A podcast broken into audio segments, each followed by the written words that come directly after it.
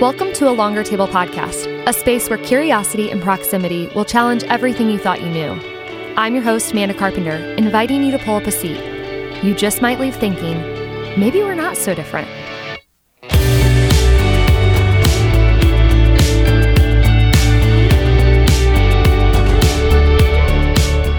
I want to tell you about something E and I are using to uphold our boundaries in our home that's benefiting our marriage and ensuring that Shia doesn't always see us with our phones in hand. It's called Aro. Aro is a solution for aligning your actions and your intentions. What I mean by that is it's easy to want a life where you spend quality time face-to-face with your spouse, kids, friends, every single day. But are we willing to do whatever it takes to make that happen? I know I've tried a lot of different techniques and set goals around being unplugged and detached from my phone in order to be fully present, but Aro has been the most effective by far. Here's why. Aro is one part app, one part beautiful box. The Aro app tracks the time that your phone is put away in the box, and the box, which is aesthetically pleasing, by the way, sits on our bar cart in an area of our living room that we spend the most time in. It's a visual cue to put our phones away, an invitation to be intentional. E and I will often put our phones in it, forget that they're in there. Later, when we go back to get our phone out, it tells us how much time they were in the box and allows us to actually save, or in other words, log that time as whatever we were doing. So a few recent examples from the last week for me were baking, playing trucks with Shia, park as a family, dinner prep, reading. This is so motivating for me. Aro is a true invitation to do more of the things that we all say matter to us. And I'm telling you, it will change your life. Check out Aro at go aro dot com. Use code Manda to get one month free when you purchase an annual or two-year membership. Mary, thanks for agreeing to come back for a part two. I'm so excited. Me too. We had a good conversation. Let's continue it. We did. So for those of you who haven't listened, we're going to link the first conversation in our show notes. That's a great place to start. Um, but if you're you know, just now joining us, this is going to be a good one too. So Mary, we're going to focus in on another aspect of parenting. Um, I've got a couple specific questions for you, and I want to take it further. In our first conversation, we talked about ways that, you know, sometimes we, uh, maybe we do things as parents that we either do because it's what was done to us, or we do because it's kind of our natural instinct. We haven't maybe learned a different way or haven't been equipped with other tools in terms of how we parent or how we discipline or whatever the case is.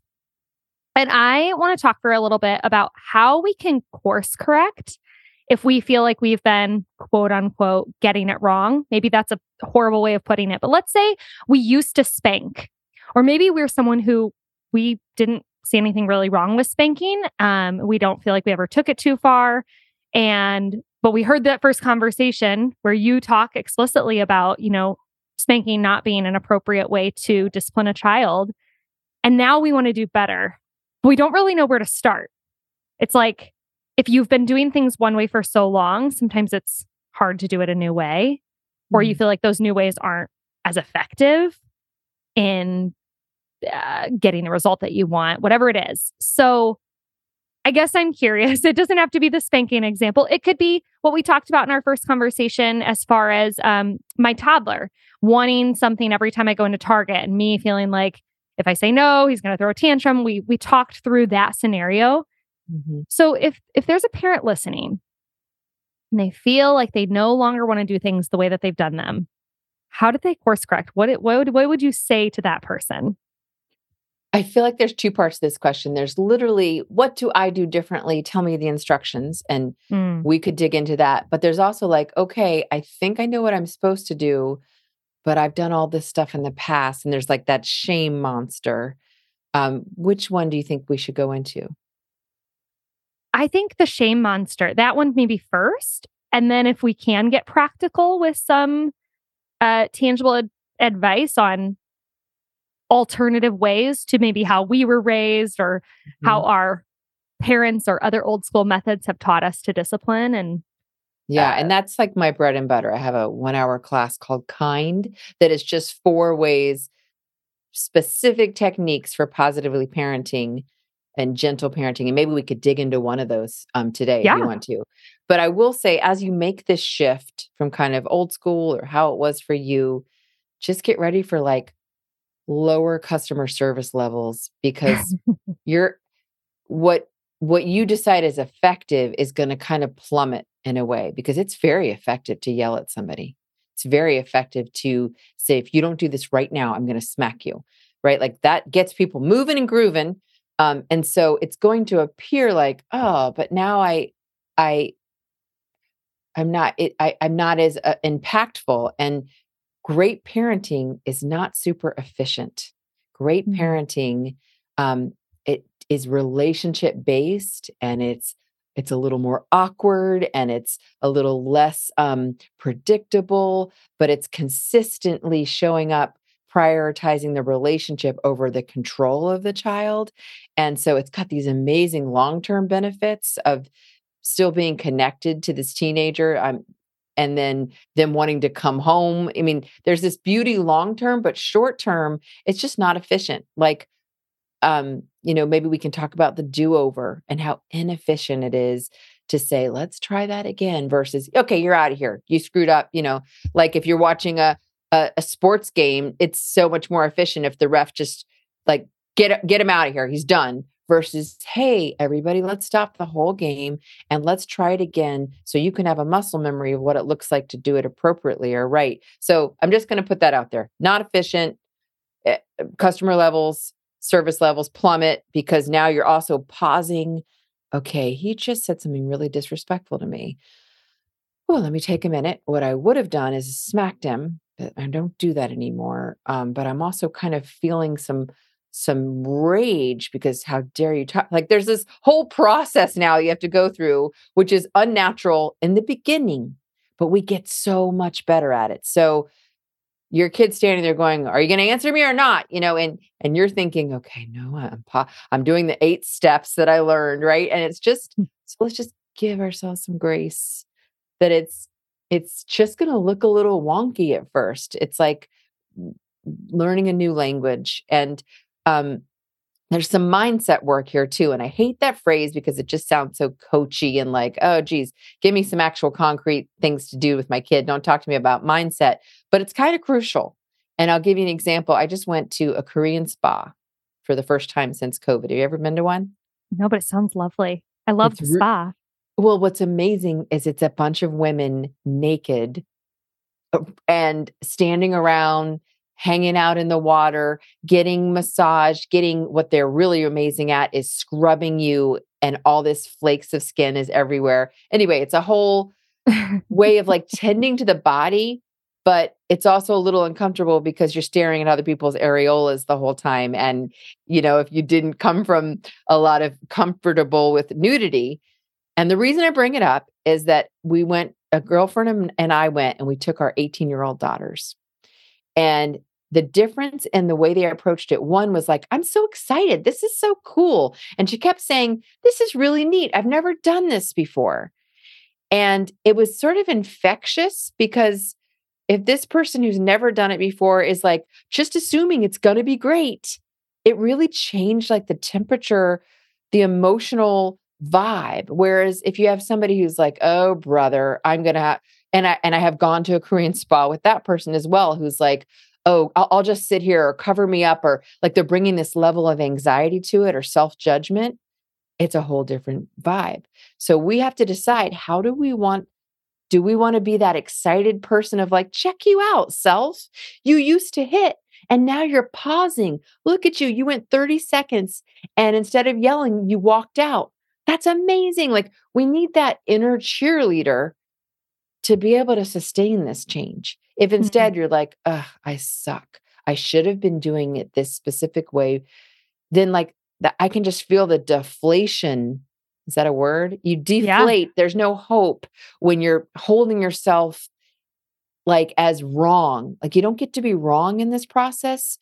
And I, I, I, you're just learning new information. And when we learn something new, we begin to shift and alter. Not only is your child brand new to this planet and they're learning, you're brand new to mothering. I don't care if I've never had an eighteen-year-old before, so I'm brand new to it.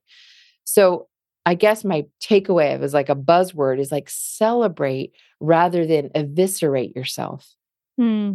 And it's a real choice to decide how you want to show up alongside yourself as you're learning. It's like if you're teaching a kid how to ride on two wheels, you're not like, hey, don't forget, you've always used um, training wheels. Like, here you are, you're so late to this. How could you use? Tra- don't do that. You say, look at you.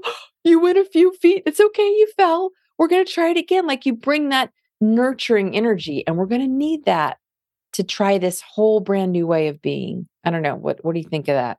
Yeah, no, I think it's so helpful. I think that it's never easy to change behavior, to transform a way of being. But I think it's a really brave and beautiful thing when people try. And I know for myself, I appreciate the the kid on a bicycle example with the, you know, oh, you went a few feet and then he fell. It's like, for me, every day, I think there are there are moments where I have, I, I had one yesterday. Because my son is currently on spring break from daycare. So normally he's at daycare all day. Well, he's with me all week this week. Um, obviously, I have the help of my village friends, family, the whole thing. But yesterday was pretty much a mommy Shia day all day.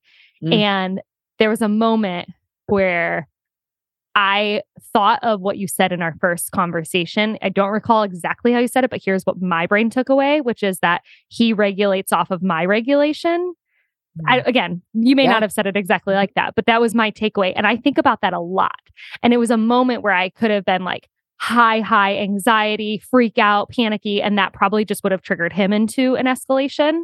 And instead I was like, I calmed myself. I like took that ten second, no, more like two seconds or whatever it was, um, to kind of bring myself back down a little bit and approach it differently. And wow. it's one of those moments and that did I... Did you celebrate? Yeah, you know, I, I did. I, I had that moment, maybe not tangibly, but I had that moment internally where I was really proud of myself. As we then get into the restaurant and we sit down, I took him to Panera. We had a lunch date. He's big enough to sit in the booth across from me now. It's so weird. Oh. Um, it was really, really cute. But yeah, I had that moment where I was like, dang, you're doing it. Now, about an hour later, I didn't do it so well. And mm. the beautiful thing though is there are a lot of opportunities in my day with with a toddler, especially to... try again. Mm-hmm. I fell, I got back up, now I'm riding again. You know, that's what I think of. So yeah, I, I no longer, and I've, this is in all areas of my life, not just parenting, but I will say motherhood's a crash course in this. I no longer am striving for perfection. I know that it's not possible, that I'm just going to beat myself up every day if that's my goal. Um, and I know that Shia doesn't need a perfect mom. Mm-hmm. I know that um, the best thing I can do though is work through my own stuff to show up well for him. And I think, I mean, that's why I even asked you to have a part two conversation is I'm so invested in this. Like, how can we be the best versions of ourselves and show up well for our kids? And I mean, they're probably still going to need therapy when they grow up. I mean, I'm in therapy and I had a great mom, but she didn't do everything right. And I know I'm not going to get it all right. So I think the point is that we're trying. And so I like what you said about celebrating and not focusing on the areas when we do revert back to old patterns or old ways, but really when we, when we are capable of, of doing it differently and we, and we do do that, celebrate that, focus on that, focus on what's changing. I, I am curious to ask a, a specific question on still on this topic. So if we used to do things one way, we no longer want to do it that way. And we're, we decided to make a change. Do we just rip it off like a Band-Aid?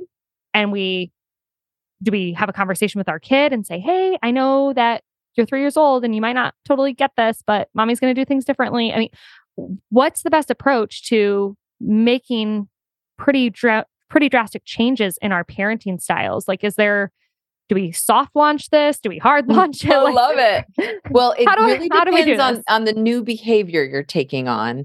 But I, my first idea, my first thought is that it's a soft launch. The way we sustain change is from small doable changes that are really concrete. So it's not like, hey, child, from now on, I'm going to be the most calmest, gentlest, um, you know, responsive, not reactive mother. I think it's more like, from now on, mommy's going to get up fifteen minutes earlier than you do. So I'm all ready in the morning before I'm helping you get ready. It's like this concrete, specific thing.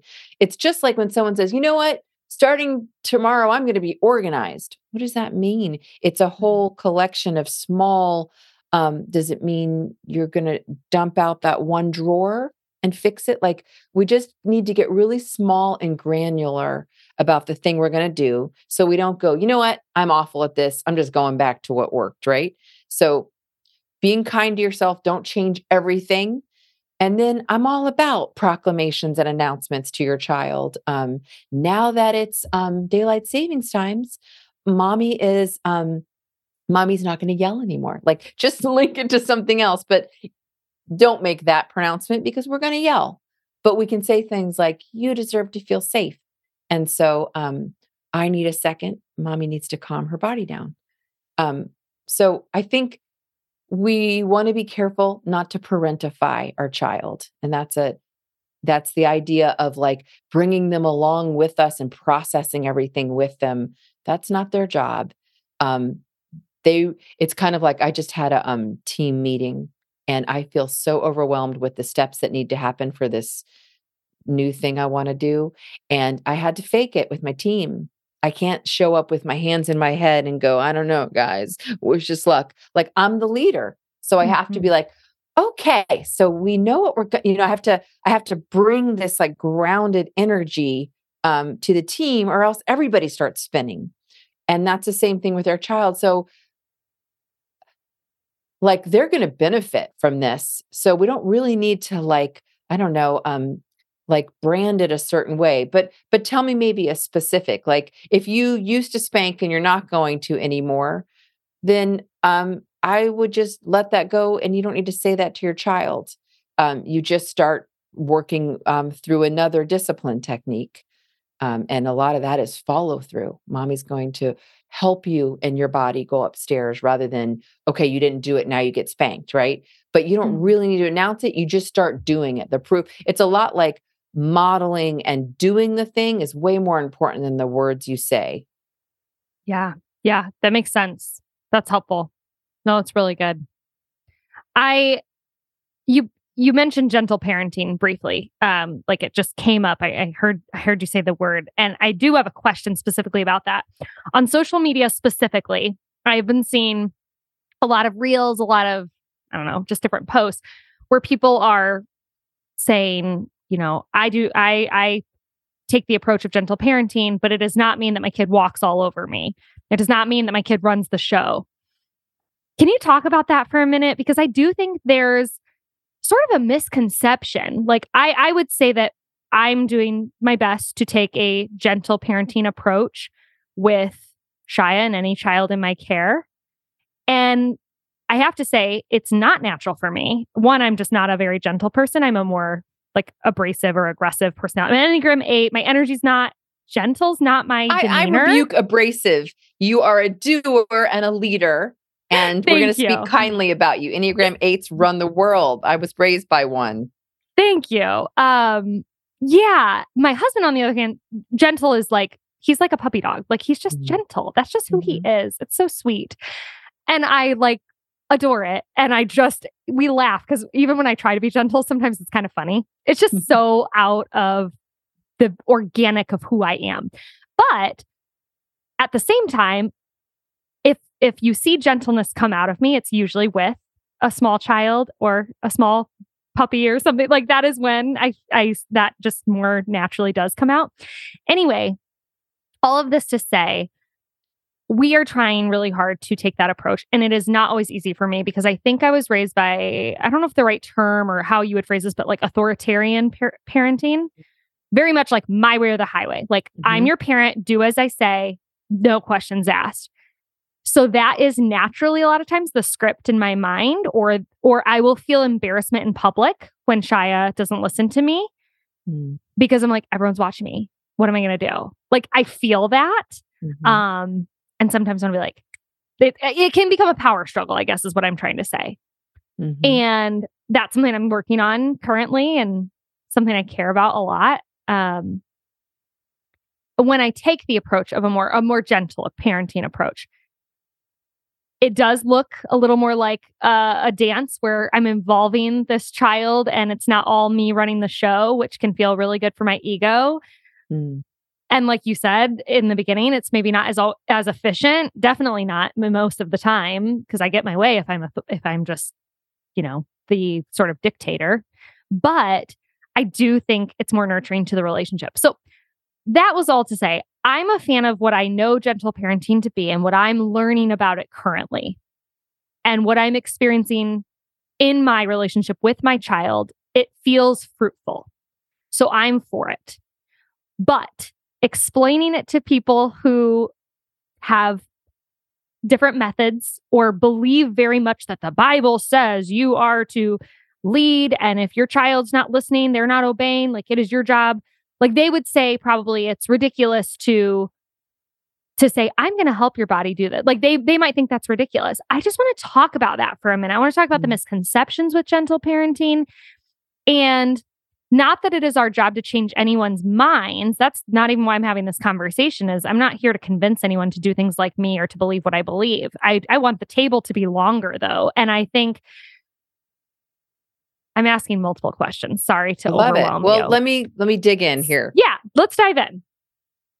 What, what, let's say what we mean by gentle parenting, because nobody owns that as a phrase. Um, it's just sort of, beca- and I think it's a collection of things. It means Um, respectful to the child. Um, and it's sort of uh, treating them in a way that doesn't result in trauma or um, in, and that honors the sovereignty of who they are, which is also called conscious parenting. So there's a lot in there. Um, basically, we're, we've evolved as people, right? But I, I think what people get confused about is, well, wait, it sounds like you and the child are equal, and we're not doing child-led families here. We're doing child-centric, meaning I'm going to take into consideration, I'm going to use my empathy to think about what it's like to be a child, and I can make some shifts to accommodate that. But I'm not going to let this child lead. So I just want to make a big distinction between child-led versus child-centered. We are the leader, and um, in many cases, what we say needs to go. But I think letting go of the first-time compliance, which just creates sort of um, pushes everything down and, and creates robots. We'll get back to the conversation after this quick advertisement. Long gone are my days of shopping at Forever twenty-one. Now that I know better, I try to do better. I try to shop ethically and avoid contributing to the world of fast fashion. And I'd rather purchase fewer high-quality pieces that will last instead of buying cheap, low-quality clothes that wear out after a few washes. This is just one reason I love Able. Able's high-quality leather, handmade jewelry, apparel, denim, and shoes aren't just investment pieces for your wardrobe. They're an investment in women around the world. Able takes their responsibility to their customers, the planet, and their social impact very seriously.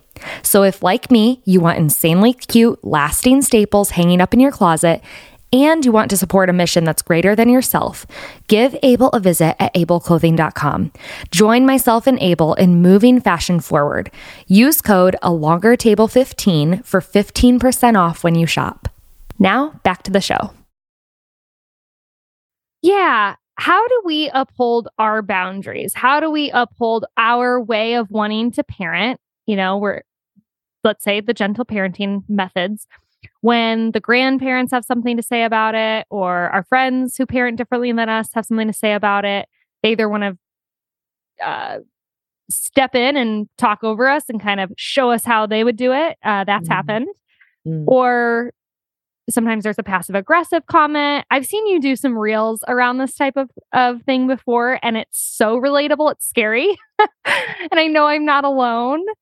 Yeah. How do we handle that? Because it's awkward.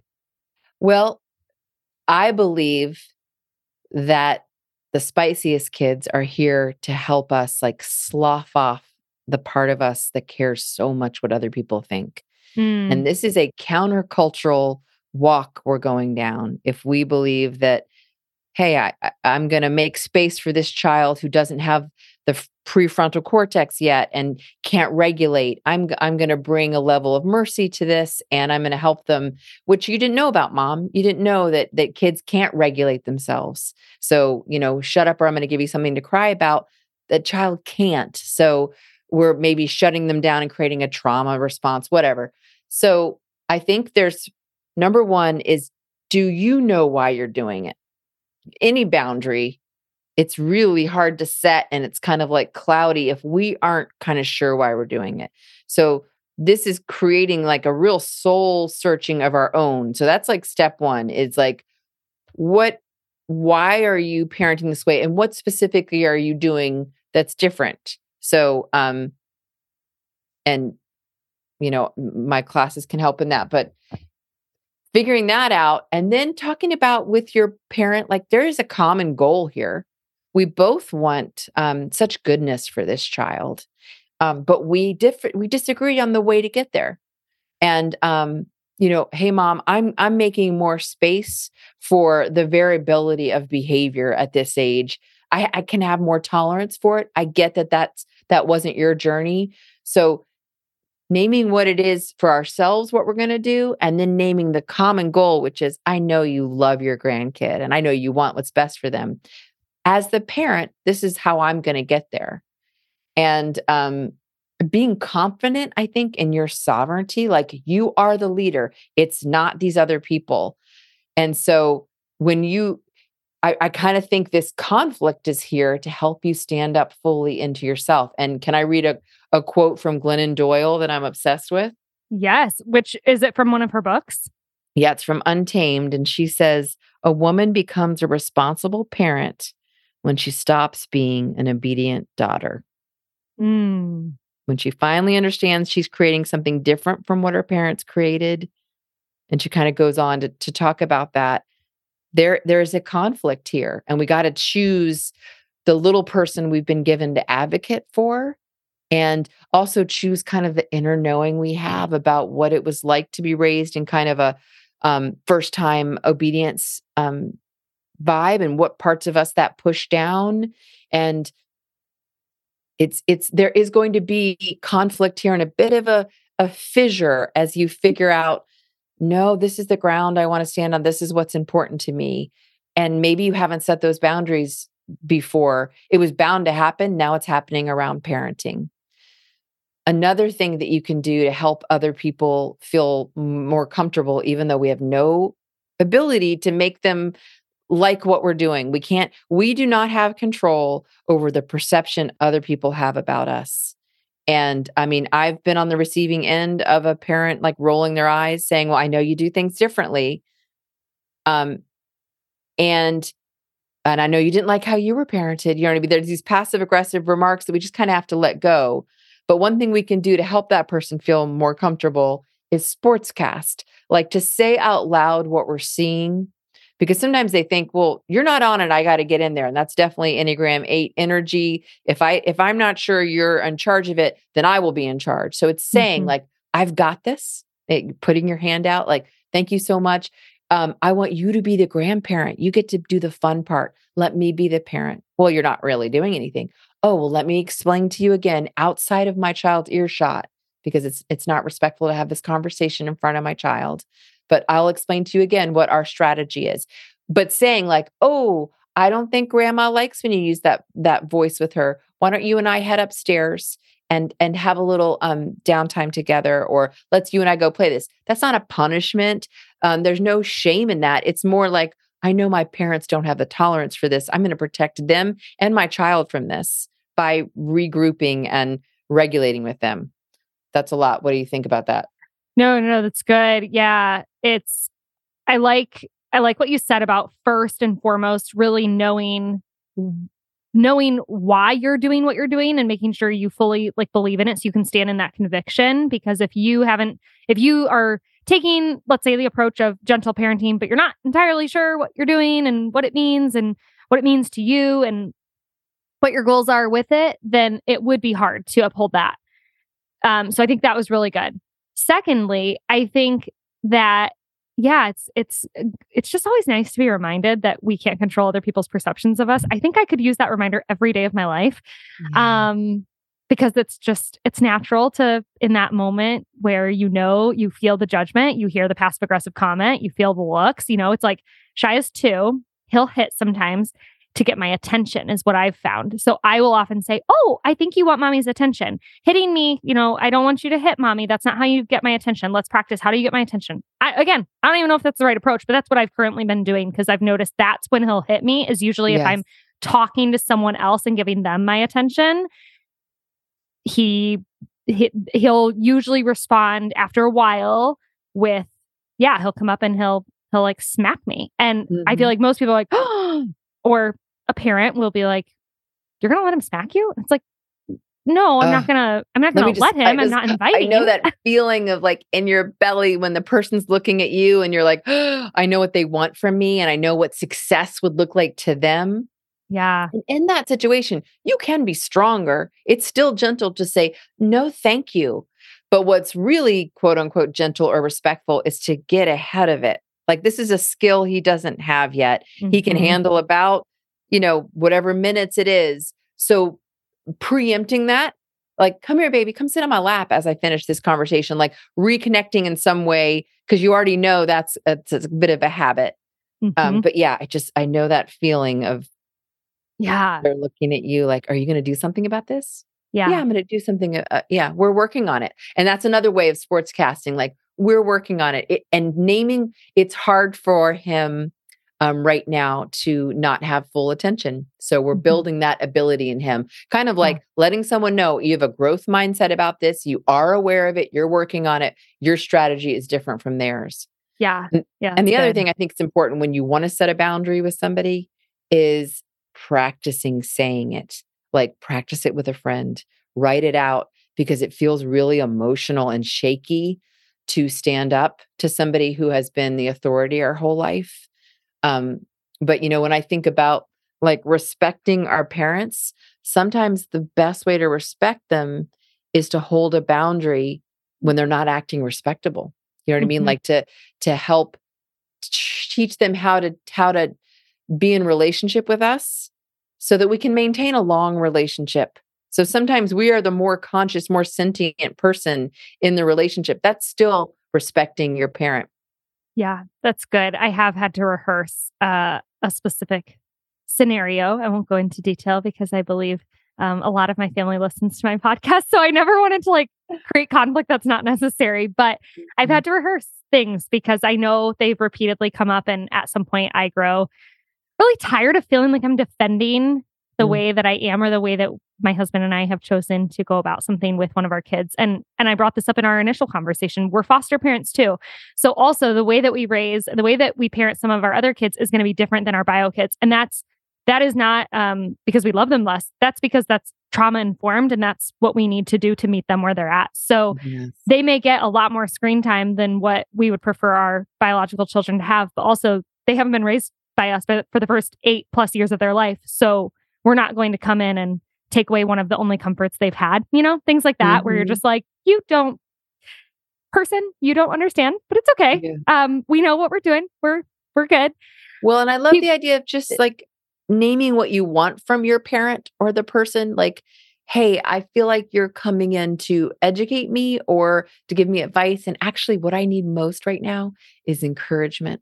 Mm. I need, I need encouragement. I need, um, respite care, you know, like naming what you need, um, to bring their attention to what they're, that they're, what they're giving you is not what you need. Yeah. Yeah. That's good.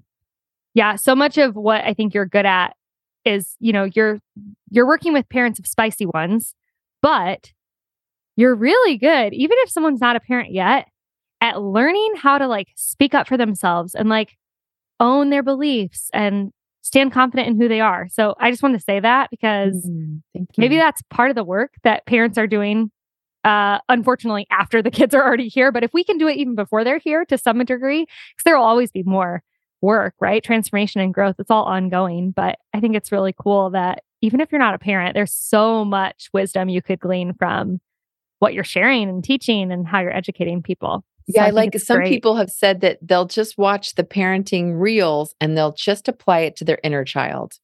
Yeah. So if you're saying like, oh, delight in this child, del- yeah, delight in yourself. Take a moment to notice what's um, lovable and enough and beautiful about yourself. Yeah, it's so important. So, so good. And so many, so many of us lacked that and maybe still lack that. And so learning that we can we can do things differently for ourselves and for any future generations in our family. Mm-hmm. Okay. I thought we could wrap up this conversation with kind of one, one other area I want to get into, which is how do we then have a healthy relationship with our adult children? But I wanted to speak about it, not from the perspective of me as I get older with Shia, but really I, w- I would love for you to speak to the, the women or parents listening whose children are now adults. Mm. Who who maybe, whether they're adults or have just entered college, whatever, they kind of just left the nest maybe, or maybe they're married. I, I would love for you to speak to being an in-law or just being a parent of an adult child, and really anything you could share, I I would love to hear, and I'm yeah. sure will be helpful. Well, I think a big part of it is consent. It's just what comes to mind is that our approach to our adult child has to completely shift to getting consent to, to like, we can't just show up at their house. Um, maybe we can, but I guarantee you that, that when they're married, now there's a new person and, and new rules. And so being comfortable adapting and asking, would that be okay? Or how are you feeling? Um, I think is really important. I also think repairing the past and naming it.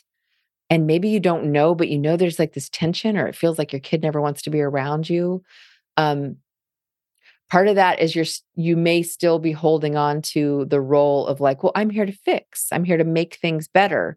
Nobody wants that from, mm. as an adult, from their parent. All we want is somebody who delights in us, who's in our corner, who encourages us, who's a good listener, who says, would you like me just to listen, or were you looking for advice? Mm. Like, that's another consent area. Asking, what what are you hoping from me in this conversation? Because if we get it wrong multiple times, they stop, they stop calling. Mm. So um, finding out what they're needing from us in that moment, naming, opening a conversation of like, what's it like to be mothered by me? I know we had some good times, but I was still trying to figure out things. Tell me a little bit about what that was like for you. But don't initiate that conversation if you actually can't handle the answer. Like, there's a lot of people who are like, okay, if that's the technique, I'll do it. But if you hear like, hey, I um, I didn't it, I didn't like how we always had people over, and it felt like we never, I don't, you know, you never know what you're going to hear. And being able to say, to reflectively reflect back what you're hearing, and then to take some time to reflect on your role in that. Um, sometimes we go right to defensive. Oh, well, the reason I did that, no mm. one's looking to try to understand you better as to why you did it. They're looking to be heard. Do you see me now that I'm aware I didn't like that, or that that felt um, abusive, or that hurt my feelings? Like, just being able to listen.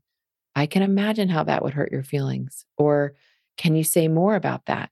Can you tell me more what it's like to be in relationship with me? I'm learning and growing. So opening up that amazing conversation, if you're ready to be non-defensive and to ask them, and to maybe, uh, you know, apologize for some things. We all are going to mess up. You're not uniquely flawed because you've got some things to apologize for. I was just apologizing to my eighteen-year-old the other day because my mom told me a story of us traveling and food coming to the table, and I started freaking out at three. They had ordered pomme de fruits, which means like that we were in France. This is my privileged story for the day for you. We were, we were in France, and they wanted to order French fries, which is, I think, pomme de terre, which is um, fruit of the earth, or, or yeah, or apples of the earth, I think it is. But instead, whatever they said, pomme de fruits, what came was a bowl of sliced apples in ice water. And I lost it at three. And in this story, she's telling me, so we went and put you in the car, cracked the window, and com- finished eating. And I'm just thinking about this little three-year-old who needed um, help regulating because they were so disappointed and they were traveling. So their whole routine was off. And instead they got locked in a car. I don't remember it, but um, that's a bummer. And in a perfect world, there would be an apology. Hmm. Like, I'm sorry I did that. So I heard that story and I came home to my eighteen-year-old and I was like, there was a few times I locked you in your room because mm-hmm. I didn't know what to do. You're hitting us, you're screaming, it wasn't getting better. And so I moved you to, into your room and I put the eye hook on and I, you, you know, and, and I, do you remember this? Yes, she remembers it. Mm-hmm. I'm sorry. I'm sorry I didn't know what to do. I'm sorry I didn't know about calming myself and being able to weather that and be there for you. And so, I mean, we, there wasn't like this gorgeous um, response. I wish there was, but I hope that sinks into her that I'm open to being, having, have been wrong or to have contributed to her pain on some level. And I can be a safe place where she can, she can say that to me. Yeah. That's so honest and vulnerable and humble of you to share. And it's helpful example. I think it's, it's great. Like I, I like thinking of examples from my childhood that I do, that I do remember, or if I'm in conversation and, and my parent like reminds me of something, and really using that to then go like you just did to then my child to say, hey, I didn't get this right. I missed the mark here. I don't know if you remember it, but you know, that is one thing that I feel pretty strongly about is even, even at this young age of two, Shia has heard me apologize to him a lot. And again, that doesn't always come easy for me, but it is the more I do it, actually, it's becoming a lot You're building easier. A muscle, yeah, being able to repair. But I am seeing, and I don't know if it's all attributed to this, you know, how much is nature versus nurture and all of that. I don't know, but he is one of the most empathetic, just kind and compassionate human beings. And It's it's so cool. Like, I'm just so proud that he's my kid. Uh, the other day, a little girl fell when we were, we had a play date and she fell and she wasn't really hurt, but she, you know, just like eh, a little bit, you know, crying. And he runs over to her and he's like helping her get up and he's like hugging her. He was actually hugging her to the point where she was going to fall again. And we were like, okay, maybe like back off a little, maybe a little more gentle. Um, but he just aggressively wanted to come in and, and save her and help her and love on her. And yeah, I just, these aren't things we're really teaching him, but I think, I, I just hope that all the modeling, as we've been talking about, modeling the apology, modeling the, the, I got it wrong, I want to do better, the gentle approaches, the... And can I put a plug here? I have a free How to Repair with Your Child P D F that maybe you could put in the show notes. Oh, yes, I need it. That'd be great. Yeah, because there's a few steps we all forget. And one of them is, what was that like for you? Mm. Like, I'm sorry I yelled at you. You deserve to be safe. But then having a moment of like, what's it like when mommy yells at you? That's a real repair, is that you give the other person a chance to be heard and to catch, to figure out what your im- the impact was on them. And then the other thing that I feel like this is a Christian thing that has been ingrained in us is we do not need to say, do you forgive me? Do you mm. forgive mommy? That's not really any of our business. That's sort of making it about us. Um, so we just, we repair, and maybe we can ask, what would you, what do you want mommy to do next time? Mm. Um, yeah, those are my two thoughts. So, so good. Yeah. We'd love to link that in the show notes for people. This, this whole conversation's been such a gift. I'm so thankful you were um, willing to come back for a part two, because there's just so much more we could get into, but this was a great place to start. And I appreciate that we got to talk a little bit about a different perspective. So for my empty nesters listening, for people who have adult children, I think there was a lot that you shared here towards the end that is just gems that need to be heard. And um, they're great reminders. And yeah, we just appreciate you and we adore you. And I'm so glad that you have a seat at our table, Mary. So thanks for Yay. being here. I want to come back. Yeah. Part three.